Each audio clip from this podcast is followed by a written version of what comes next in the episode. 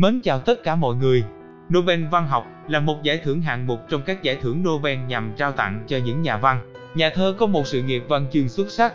Và thế là hết rồi. Nhưng mà, chưa chắc nha mọi người. Thực ra giải Nobel văn học có rất nhiều điều thú vị xoay quanh nó đấy.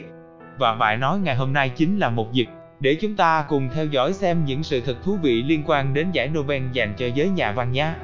Xin chào mọi người, mình là Lì Thì đây.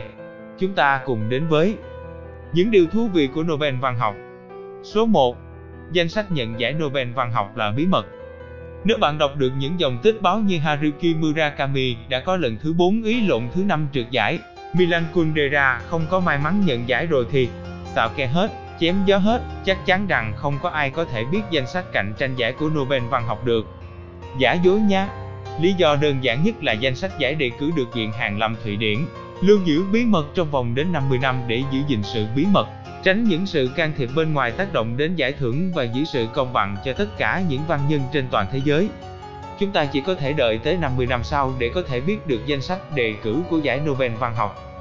Vì vậy mà những băn khoăn liệu Higashino Keigo, Haruki Murakami, Milan Kundera hay Wim Musso không biết có được không? Thì mình khuyên bạn không nên đoán, nhiều khi ngay cả chính những nhà văn ấy không biết còn được lọt vào danh sách bầu chọn nữa không đó nghe.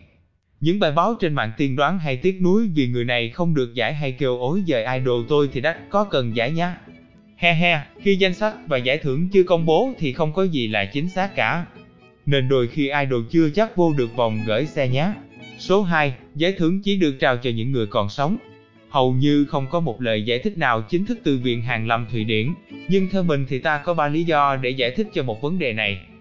Nếu danh sách bao gồm cả những văn nhân còn sống và đã mất, thì đó sẽ là một công việc không tưởng cho Viện Hàn Lâm trong việc lựa chọn những người xuất sắc nhất vào trong một danh sách. Bởi nếu phải chọn ra một danh sách không giới hạn thì tờ danh sách nó sẽ còn dài hơn băng rôn khánh thành sân vận động San Siro của AC Milan. Và nếu chỉ gói gọn trong danh sách 10, 20,50 hay 100 thì hầu như không thể được vị tính trên cả địa cầu này những văn sĩ giỏi đông như quân nguyên vậy. Nên việc xét thêm những vị văn nhân, những cây đại cổ thụ của văn chương dường như là một gánh nặng lên những nhân viên tại Viện hàng Lâm.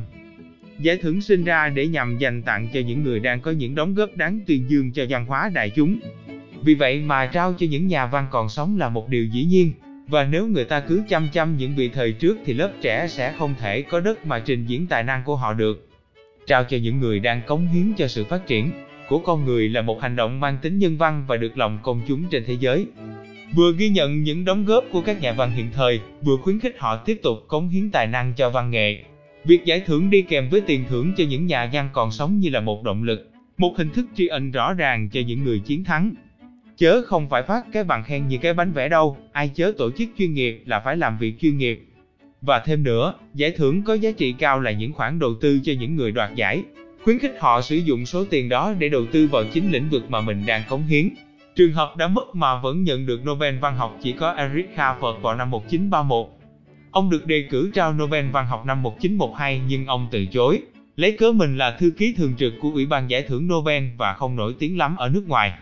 Ông là người đầu tiên trên thế giới từ chối nhận giải này. Cuối năm 1931, sau khi Kha vật mất, Viện Hàn Lâm Thụy Điển lại quyết định trao giải Nobel cho ông bởi vì tuy không được biết đến nhiều ở nước ngoài, nhưng ông được đánh giá rất cao ở Thụy Điển.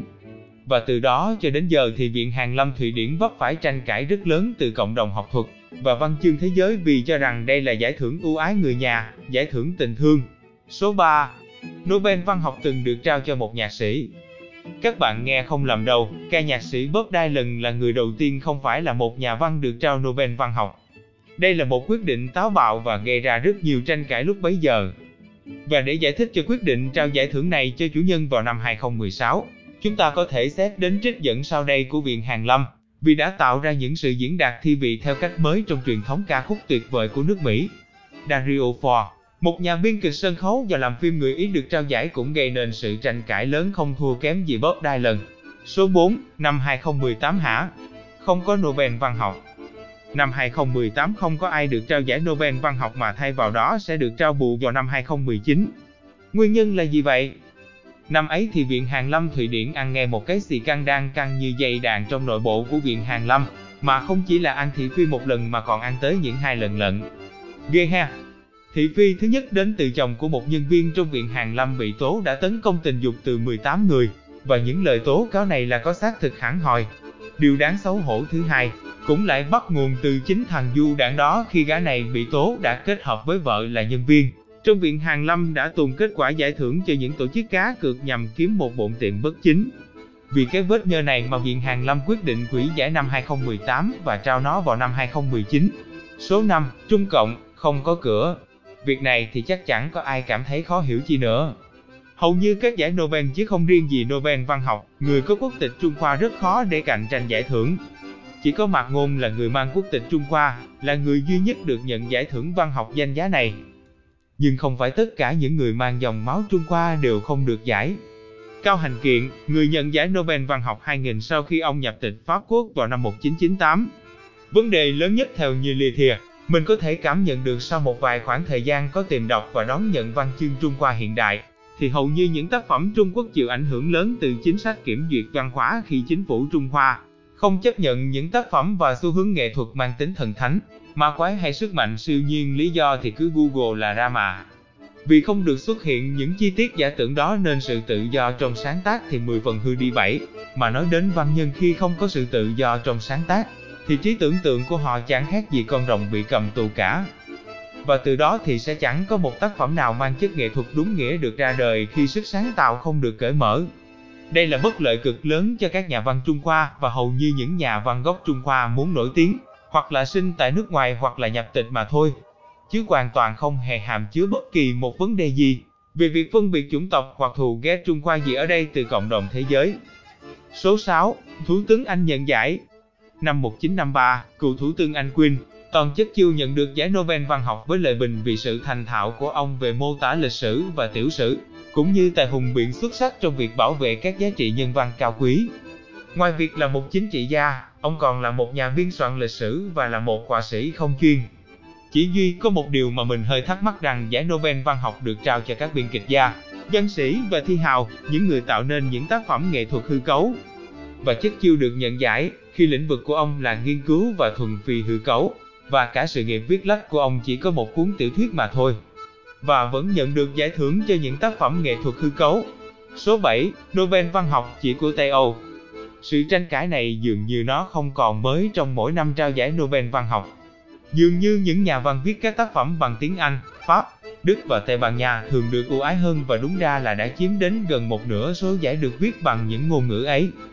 Điều này làm mình có thể hiểu rằng ngôn ngữ tiếng Anh, Pháp, Đức và Tây Ban Nha được coi là những ngôn ngữ thông dụng trên thế giới và duy trì sự phổ biến ngôn ngữ từ trước đến hiện nay.